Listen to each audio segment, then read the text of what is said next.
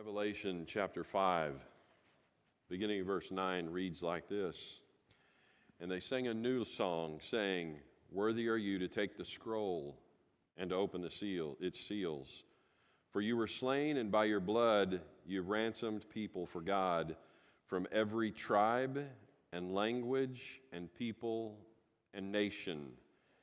And you have made them a kingdom and priests to our God, and they shall reign on the earth. Then I looked, and I heard around the throne and the living creatures and the elders with the voice of many angels, numbering myriads of myriads and thousands of thousands, saying with a loud voice, Worthy is the Lamb who was slain to receive power and wealth and wisdom and might and honor and glory and blessing.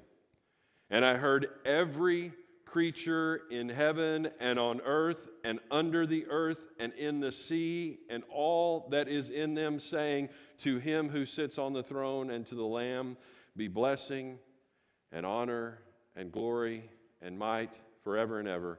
And the four living creatures said, Amen. And the elders fell down and worshiped. We just sang about that. There's going to be a scene in heaven one day, and John got to see it ahead of time.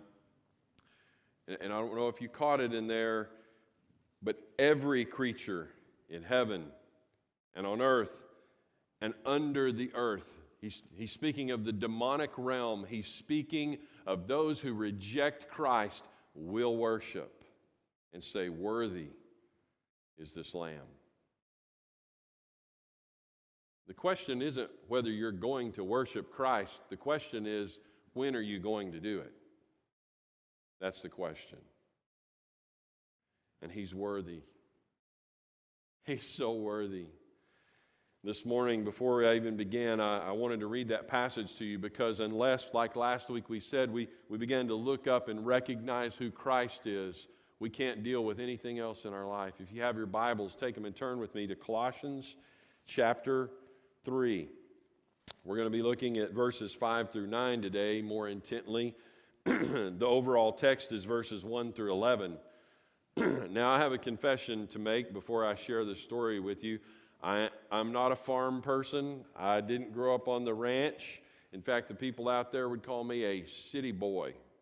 I'm a city boy. I, I don't know. I mean, I've baled hay a little bit by hand, you know, throwing bales. I've done a few little bitty things, but I, I don't know much about ranching or farming, but I know what people told me. And uh, Michelle and I, like I said, we met in San Angelo, and if you don't know much about San Angelo, it's known as the mohair capital of the world. There's, there's sheep out there, and it's, it's known for that. And so I got to hear a few stories about sheep while I was there. This is one of them. And I, I don't know if you recall in the Bible, you probably do. Who does God compare us to the most? Sheep. Why? Because sheep are dumb. I don't mean to insult you, I'm insulting me too. Sheep are not the brightest animal on the planet, okay? They need a shepherd. Why do they need a shepherd? Well, one of the things I learned is, is when, when sheep begin to feed, they put their head down and they they go, Oh, that's a yummy blade of grass, and they eat that one, and they look up and say, Oh, there's another one, and they go eat that one, and so on and so on. And they can wander all day eating a blade of grass, and they need a shepherd to call their name when it's time to come back. And when the shepherd calls, they, they look up, and if they're paying attention and they know their shepherd well, they come back to him. You know, as God's sheep, sometimes we just keep our head down, don't we?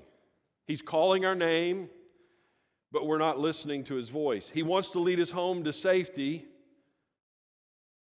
but are we hearing him? This is what Jesus said about his sheep My sheep hear my voice, and they know me, and they follow me, right? So if you're a child of the Lord, you hear his voice and you follow him.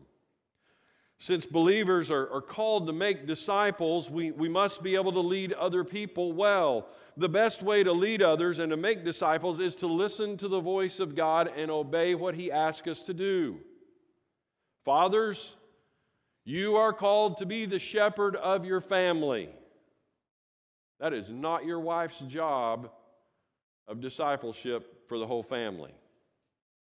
Unfortunately, we have made church to be out to be more a thing for our wives and mothers and other people, and we've not stood up and led like we should in the past. So, guys, pay close attention today about breaking free from your past. We bring a lot of tradition with us that just ought not be so. To break free from the past, you must lead people to understand where they must put their eyes. And that's an important thing to do. You must first look up. If you're like that sheep and you're eating the grass and you hear that voice, the first thing you need to do is look up and you see the shepherd. We've been talking about that, and that's what we talked about last week. Look up and recognize where Christ is, where he's seated in the heavenlies at the right hand of the power of the throne of God. Today, we're going to talk about looking out for the sins that will entangle us and, and trap us. And Paul warns of those. And so, before we look at this passage, I want us to pray and ask God to help us to see and to be able to evaluate ourselves honestly. This is not the morning you need to be looking at someone else, okay? So let's pray before we do that. Father, help us, God, to see you today. God, help us to look up and see Christ, the one, the only one who's worthy of worship the only one who died to pay for our sins, the one who was the just who became unjust, that we might become the righteousness of God in Him. God, I pray that you would teach us according to your word. We pray your Holy Spirit would speak. God, I pray that you would not use my words or my thoughts or my opinions, but only yours today. We pray these things in the strong name of Jesus. Amen. Please stand with me as we read Colossians chapter 3, beginning in verse 1. We'll read the first 11 verses. If it sounds familiar, that's good. You were paying attention last week. If it doesn't, pay attention this time. Here we go. If then you have been raised with Christ, seek the things that are above, where Christ is seated at the right hand of God. Set your minds on things that are above, not on things that are on earth. For you have died and your life is hidden with Christ in God, when Christ, who is your life, appears, then you also will appear with him in glory. Put to death, therefore, what is earthly in you sexual immorality, impurity, passion, evil desire, and covetousness, which is idolatry. On account of these, the wrath of God is coming. In these you too once walked when you were living in them. But now you must put them all away anger, wrath, malice, slander, and obscene talk from your mouth.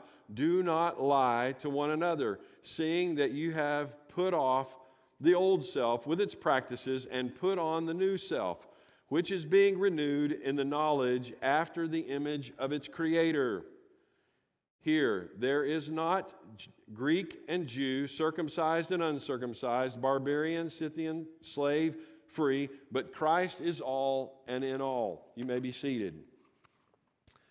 So, this passage of Scripture today, um, I, I want you to keep the whole text in context, okay? So, and that's why I want to read through all of it. And I know we're breaking it up in sections, but just, just stay with me, okay? We'll get through it. Today, we're going to talk about looking out for the sins in our lives. Last week, we looked, talked about looking up, and then eventually, we're going to hit the, the last of it and realize who we are in Christ. We're going to look inwardly, and then we're going to, then we're going to see we have a commission as well. Today, as Christians, we need to look out for how we ought to live. Like I said last week, I gave you five reasons we're to look up. Number one, in verse three, you've died. You died. The old man is dead inside of you. Number two, your life is now hidden in Christ. You belong to Him. He's the one that holds you, He, he preserves your salvation, and the, the world does not understand who you are. Number three was Christ is our life. He must be your focus, He must be your sole focus. Number four, Christ is coming again. Praise God. Amen. He's coming back. And when he does, number five, we will appear with him in glory. But today, we're going to talk about breaking free from our past, and we must look out for sin. We must be aware of it. And we're focusing on verses 5 through 9. Why would Paul address this hideous list of sins to believers in the church? Well, it's pretty simple because sin affects not only our relationship with God, but with others. And so Paul is addressing sins that will destroy relationships, and all sin does that. As you notice, sin within you must be put to death, Paul writes, or it will destroy you. Colossians 3 5 in the New Living Translation, uh, the writer puts it this way. He said, So to put, so put to death the sinful, earthly things lurking within you. I like that word lurking because sin actually lurks, it hides, it, it's kind of deceptive. And that, that old sinful nature has stuff hiding in it that needs to be put to death. Because we've been buried with Christ and raised with Christ in newness of life, we have the spiritual power now within us because Christ is in us, the Holy Spirit of God is in us, that now we have the power, we have access to the power to put to death these old sins. The new life calls for more than just giving up a few sins or acting spiritual by going to church and doing good deeds. The, the, the, we need to understand if we really have faith that Christ saves us, He doesn't save us for later, He saves us for now. Okay? You are saved now. If you are in Christ Jesus, you are saved right now, in fact. And we need to live like it. Salvation doesn't mean you can do whatever you want. We've talked about this before. Paul addressed that. And while God's grace is greater than legalism, Paul writes and makes it very clear to the Roman church in Romans 6 1 and 2 that we are by no means to continue on in sin. Listen to what he says Romans 6 1 and 2. What shall we say then? Shall we go on sinning so that grace may increase? By no means, he says. We died to sin. How can we live in it any longer? It, it was perplexing to the Apostle Paul to have someone within the church to say, Well, I can just keep on sinning because God's grace is so good. He said, How can that be? You died to that stuff. I admire this guy in the Old Testament. It's found in the story's found in Numbers chapter 25. His name is uh, Phineas. He's a Levite priest. He's the son of, of Aaron. And at this time, he, you know, he was afraid not to deal with sin, and, and this priest dealt with it. Israel was in the prom- was about to enter the promised land. They'd been wandering in the wilderness for 40 years, right? You remember that story? They'd been wandering around and they had all this. You would have thought they would have been rejoicing and praising God. Hey, we're about to conquer. But guess what's going on in the nation of Israel? They are marrying Midianite women, they're marrying other women from other nations, exactly what God told them not to do. Okay? Why would God tell them not to marry people from other nations? It wasn't about God wanting to, to prohibit the gospel from going to other nations. It was, a, it was keeping the idolatry from those other nations from entering into his people, which was what was going on. So God sends this plague. And there's this plague that comes and it begins to wipe out people. People are dying from plague. It's like COVID on steroids. People are dying left and right, and God's anger is burning. In the midst of this judgment, and, and people are, are in the synagogue, in the, in the temple, and they're weeping in the tent of meeting, and they're praying. And right in the middle of that, this, this arrogant, brash man, this Israelite, marches in front of all of them with a Midianite woman and goes into his tent. And the people know they're under the judgment of God, and no one does a thing except Phineas.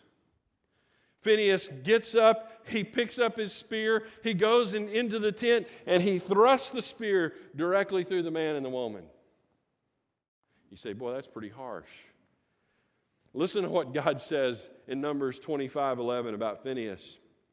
Phineas has turned back my wrath from the people of Israel in that he was jealous with my jealousy among them. So I did not consume the people of Israel in my jealousy. God's a jealous God because Phineas was looking up. He was recognizing that God is holy, holy, holy. He was looking out for sin that could prevent God's people from having the right relationship with Him. Paul wants us to look out for these sins. That's why he's addressing them to the church in verse 5. And we must slay these with the passion of Phineas. You know, anytime we see desires in our lives that are, that are evil and wrong and pointed in a direction other than Christ, we need to be willing to take out that spear and say, no, those have to die.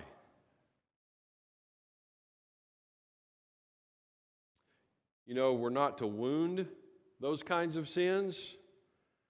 We're not to leave them. We're, we're not to experiment with them. We're not to play around with them. We're not to rationalize them. We're not to explain it away. I was born that way. We are to instead kill the sin by the power of God. It can be done.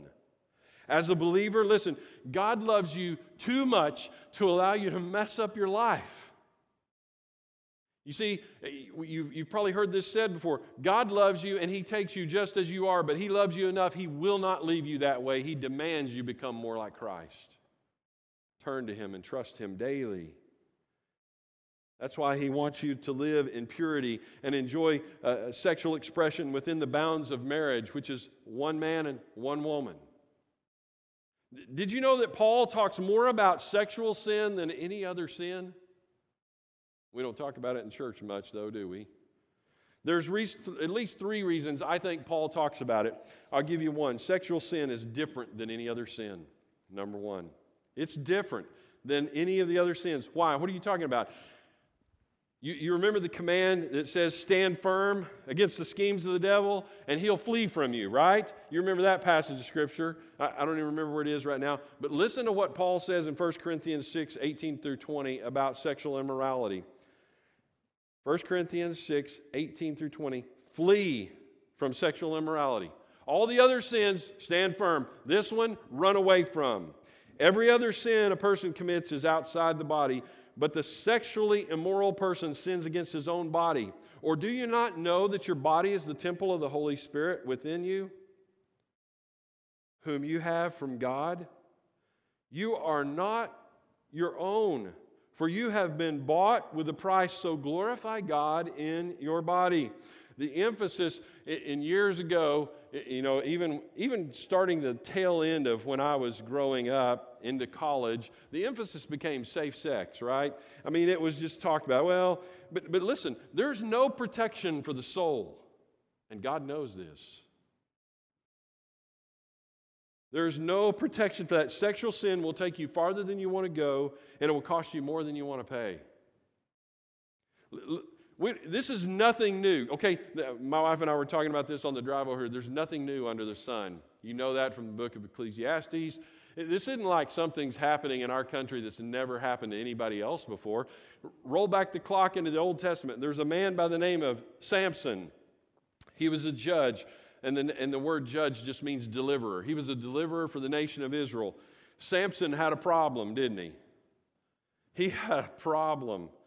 He broke the Nazarite vow, but his problem that led to him breaking that vow was he had, he had an affection for women, foreign women. In fact, in Judges 14 2, the very first words out of the mouth of, of Samson in, in the whole of Scripture, when we're introduced to him, of course, we're, we're talked about, they talk about his mother and his father, but the first words he says was, I saw a woman.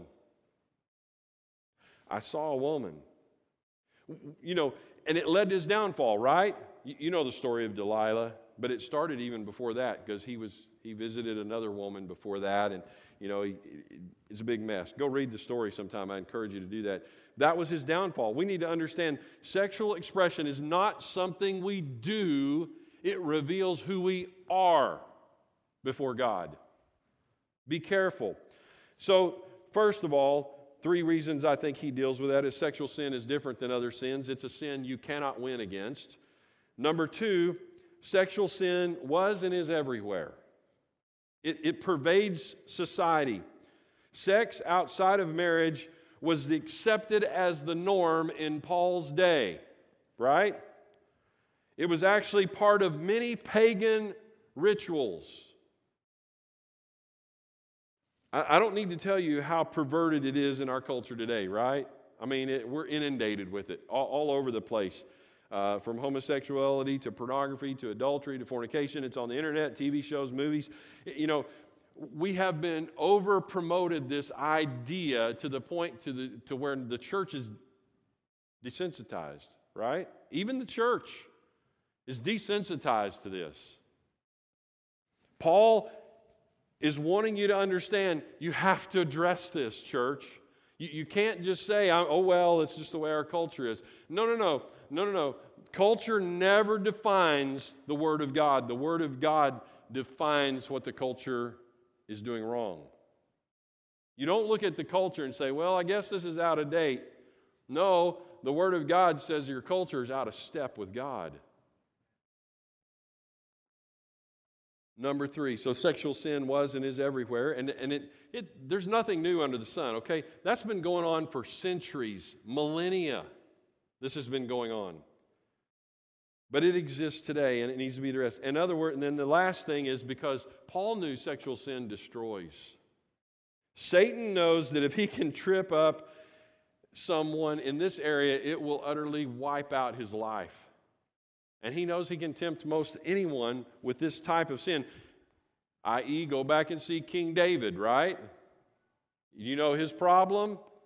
His problem started with his eyes. He looked out, he saw this beautiful woman bathing on her housetop named Bathsheba. The problem was is Bathsheba belonged to somebody else. He belonged to she belonged to Uriah. And David sent for her. And all those sins that David committed from covetousness to murder to adultery, it wiped out his family for a period of time. It led to anger within his own family. You see, marriages are destroyed and families ruined on a regular basis because of infidelity and sexual sin. And, and this was the downfall of, of Samson and Solomon. He's like, Well, I can remember one guy in the Bible that didn't have this problem named Joseph, right? And Potiphar's wife came after him and he ran, right? He gave us the picture of what we should do run away. Run away. And he got to go to jail for it still because he was falsely accused, but God exalted him, right, to the rightful position to help rule in Egypt. And so we must trust what God says to do, run away from it. Paul lists these sins that we're to put to death here in this text, and if you want to follow along, you might want to make a few notes about them. Number one, he lists the first thing you need to put to death is sexual immorality. Well, what's that? It's a general term that refers to any form of illicit sexual behavior. We derive, the, the Greek word that's used here, we derive our word pornography from that word, if that makes sense to you. He's saying put away any kind of pornography, put it to death. And then he goes on, he says, he, he lists impurity. This impurity is, is nothing more than a mind that is marked and filled by sensually suggestive thoughts that read sex into almost the most wholesome of situations. then he lists lust. Put that to death as well. Lust seeks quick fulfillment of all what it wants right now. Love takes love itself takes work. I, have I've worked with teenagers, I don't know how long, as long as I can remember. And, and, and you've probably heard them too. They're like, oh, we're in love, right? We're in love. And you just want to say, oh, honey, you don't know what love is. You don't. Because I, and I've told some kids this. I said, no, no, no, you're really not in love. You're in lust. You're in lust. You are wanting the desires of your flesh to be fed and, and met right now. And as long as that happens, you're in a good relationship. Kind of, but it's unhealthy, right? But what does love take? Real love takes work, and it deepens over time. Lust focuses on the senses. Love uses the sensitive senses to cherish the other and to nourish the soul. And that's hard. Those of us who've been married a long time, that's hard work, and we're not good at it. And I have to be the first one to confess I'm not as good at that as I need to be. Well, what's another one that he lists? He lists evil desires. What is that? That's our physical desires that are divinely given, but will become evil when it's motivated by this old sinful nature. God is the one who created sex to be beautiful, to be enjoyed, so that we would, we would be able to participate with God in procreation, so that, that He would allow us to have images of Him that were made in His image and we could participate in that procreation. But when our, our evil fleshly desires meets that something beautiful, we corrupt it. We ruin it. Desires lead to deeds. We must purify our minds and our hearts so that our desires are made new as well. And God does that work through the person of Christ, who's living within us. The last thing he tells he addresses is covetousness or greed, which is idolatry. Greed or covetousness is the sin of always wanting more.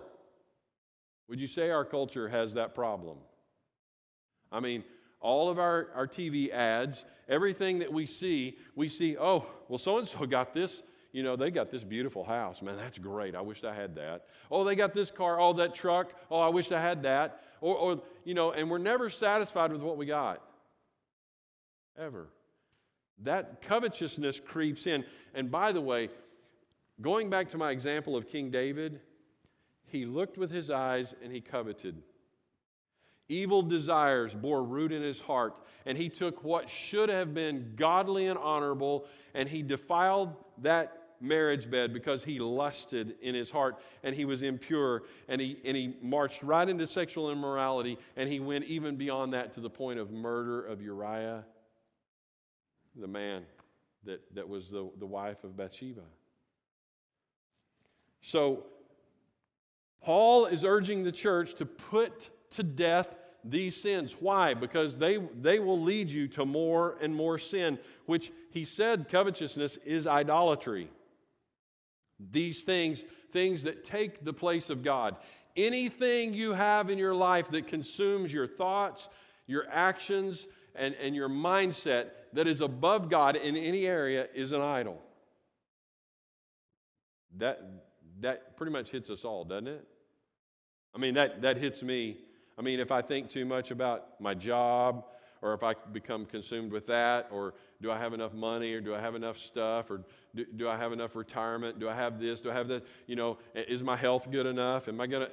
Anything that consumes us to the point to where it, it takes possession of our thoughts and our mindset becomes something we are greedy and covetousness over. We're covetous over. And it becomes an idol. Be careful. Verse 6, let's continue on. Paul states that because of these sins, the ones he just listed, the wrath of God is coming. Now, this could refer to a couple of different things about the judgment of God um, eh, that, that we bring. Maybe it's stuff that we bring on ourselves. Paul would also write in Galatians chapter 6, verse 7 For whatever a man sows, this he will also reap, right? If you're going to sow a seed of spinach, chocolate doesn't come up, does it? It just doesn't happen. I wished it did. I wish chocolate was as healthy as spinach, but it's not. But anyway, that's, that's beside the point. So, whatever you sow, if you're going to sow in sin, you're going to reap what that's, that is you're sowing, that result of that sin. Well, there's, there's another kind of wrath of God that's in Romans 124. And, and then God in that passage, I mean, in Paul in that passage in Romans 1 is talking about the judgment of God that's coming on people who continually reject God and his authority, okay? And so Paul says they're without excuse. They know there's a God. Why? Because of all the creation around. And it, and it culminates in the, in the worship of self. Okay? We like to talk about it being homosexuality, but that's really, I'm going to worship the thing that looks the most like me. That's what it culminates in. And in Romans 1:24 it says God gave them over to sinful desires of their hearts. Listen, when God gives you over to your sin that you refuse to repent of, there is a passive wrath of God that can be seen there. It's passive in that He doesn't give you what you deserve right now, hell, but it's passive in that He doesn't even bring conviction for that sin any longer. That's a dangerous place to be. Well, also, the wrath of God is coming in the future, right? We know from the book of Revelation that Jesus is going to come riding on that white horse. There's a sword coming out of his mouth. This is one of my favorite pictures to paint in all of, all of Scripture. He's on this white horse. He's got a name written on his thigh. Nobody knows but him. And he's coming victoriously, and all the Christians ride with him. And it says he'll smite the enemy with the sword coming out of his mouth. In other words, the spoken word of his mouth brings his wrath and judgment immediately. Just as he speaks creation into existence, he, springs, he speaks wrath and judgment. That wrath is coming. And the one who doesn't know Christ as Savior, they are children of wrath, as referred to in, in Ephesians 2 3. If one simply does not repent and believe the gospel, they will experience the righteous wrath of a holy God. That should bring fear even to the hearts of the believers for our friends who don't know Christ. I pray that our, our churches wake up and realize we must declare this good news and this gospel. You see, if you're involved in immorality, uh, in, in sexual immorality or any other immorality, you have no hope of coming out of it other than through Christ Jesus. He is your hope. And Christ follower, if you are in the midst of something you shouldn't be involved in, hear me right now. Don't do it. Stop. You'll regret it. Confess it to God, whomever you're wronging. Be careful with what you put into your mind. There's some great tools out there, men, if you need to get a web blocker or something to monitor your devices. Let God's word filter what you see. Let Him help you. The Bible is clear on its teaching on this.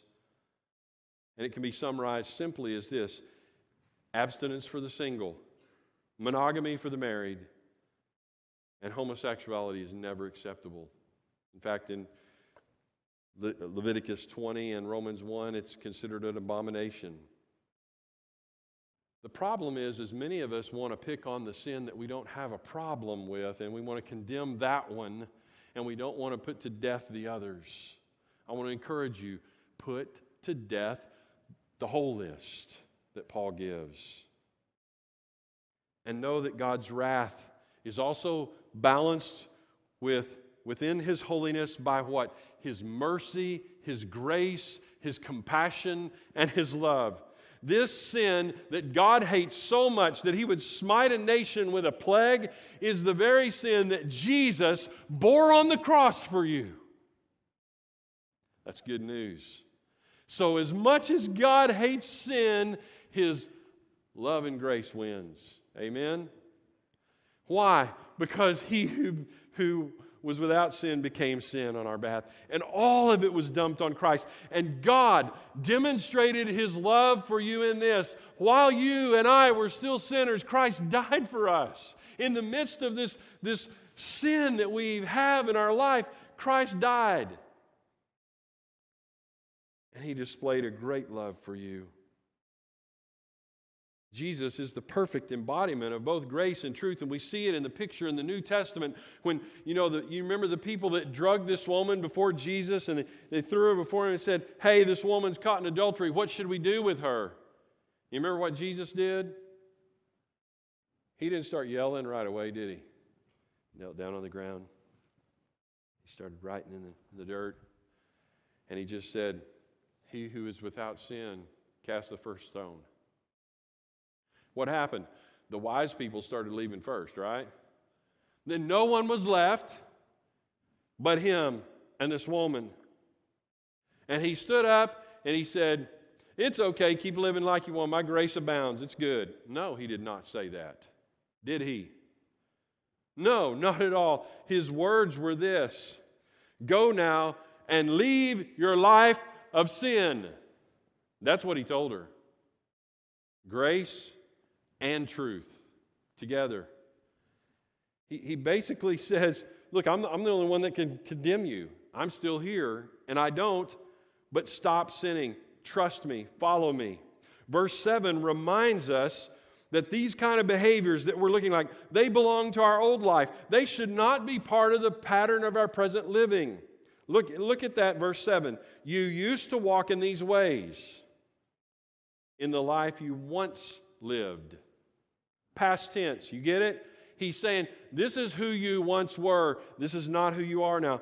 Now, we need to put all these things in the past and refuse to resort to a lifestyle that no longer reflects our true identity in Christ. Verses 8 and 9, Paul goes on to tell us uh, to rid ourselves of social sins. By the way, which we kind of dismiss as, oh, these are the little ones. If you thought you breezed through the last list, you're like, hey, I got all those, no big deal. But this is worse. These are harder for us to get our mind around because we all struggle with all of them. Imagine here taking off old smelly clothes. One, one time, long time ago, it's been uh, probably 10 years ago, I went on a camping trip with some men. And uh, when I came back, you know what happens when you go camping. You, you don't get a shower, you're out in the middle of nowhere. I came back, and it was like I, I smelled so bad, I was offending myself. Okay, I was like, oh man, what do I got to do?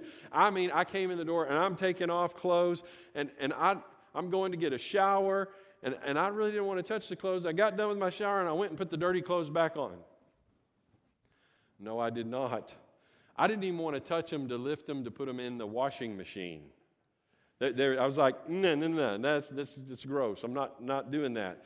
That's the picture that Paul is painting here. Take off the filthy, nasty sin and have nothing more to do with it. Let Christ clean you, and He will. That's how we're to treat the old life. Before we can put on the new, which, by the way, we're going to talk about in, in, in, a, in a week or so, we're going to talk about those of, of taking off this old. When it says take off the old, it's talking get rid of. That, that word rid means immediate, decisive res, revel, uh, resolution. Excuse me. So get rid of them. What are we to take off? He gives another list. In case you, you thought, well, that, that list was easy, he lists anger. Anybody ever struggled with that? We all have. That's a continuous attitude of hatred that remains bottled up. Jesus said that, that even that hatred is an act of murder in the heart. And he talks about rage. That's, that's what comes bursting out. It's often uncontrollable. And then he talks about malice. You know, that's, a, that's an attitude of ill will towards someone, even if it's a hidden hatred of the heart, which secretly says, Oh, did you see what happened to them? Ha, they deserved it. That's malice. That's to have no part in the believer's life.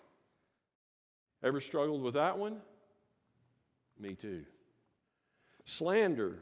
That's when we destroy another person's good reputation by lies and gossips and the spreading of gossip and the spreading of rumors. Then he says filthy language. What does that mean? That's crude talk, abrasive words. It's often associated with swearing or sexual innuendo. And then number six, lying to one another. Why is that a big deal? It disrupts unity.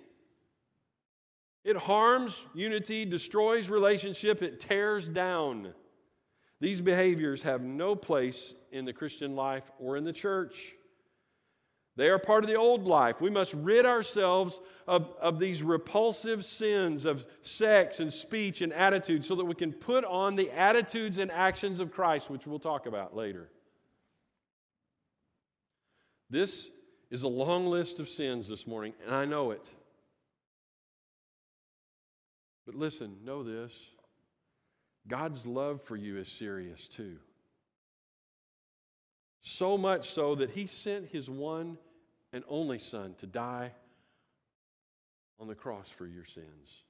On a cruel, a cruel death. He was beaten. You know, in the Old Testament, we're told in Isaiah, by his stripes we're healed.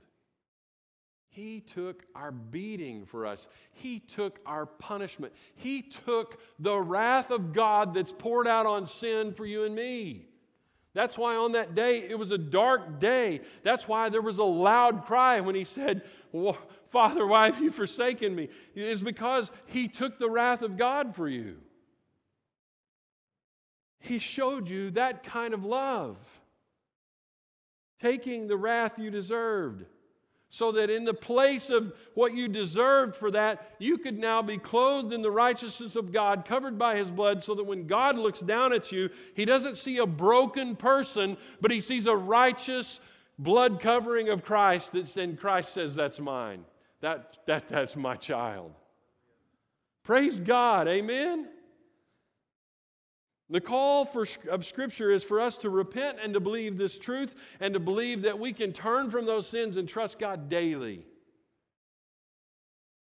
If you're here today and you don't know Christ as your Savior and Lord, oh, I pray that you understand today is the day of salvation. Today is the day that you turn from trusting in yourself and, and, and, and living in the flesh and be set free, knowing that Christ died. Trust in the payment that He made for you. And that doesn't end. That trust, that trust relationship goes on and on and on. Believe that Jesus Christ not only died for your sins, He is delivering you from them daily. I pray that you would recognize that this morning. Christ follower, how would you describe your relationship with Christ that comes by faith in Him? Are you putting to death the deeds of the flesh? There, there's, a, there's a word that used to be used in the church years ago. It was called mortification of the flesh. That means destroying the flesh. That's what we're called to do. For those of us who are in Christ, we are called by the power and the Spirit of God to put to death the deeds of the flesh that we might be sanctified or made more like Christ in his image. And Christ follower, if, it's that, if that's you and you're struggling, which we all do, maybe you need to spend a few moments just in prayer this morning. Thank God for what he's done to pay for your sin. Ask God to deliver you from the flesh that you still struggle with. Paul himself said, I find myself doing the very thing I hate. And he wanted deliverance. Beg God for deliverance. He will set you free. Let's pray. Father, we love you. We thank you for the hope in Jesus. God, help us to look up and see him and the power that he has, has God given us over sin and death. And God, you have seated him in this this position of a power and authority. And God, you have placed your spirit within the hearts of each believer, each follower of Christ.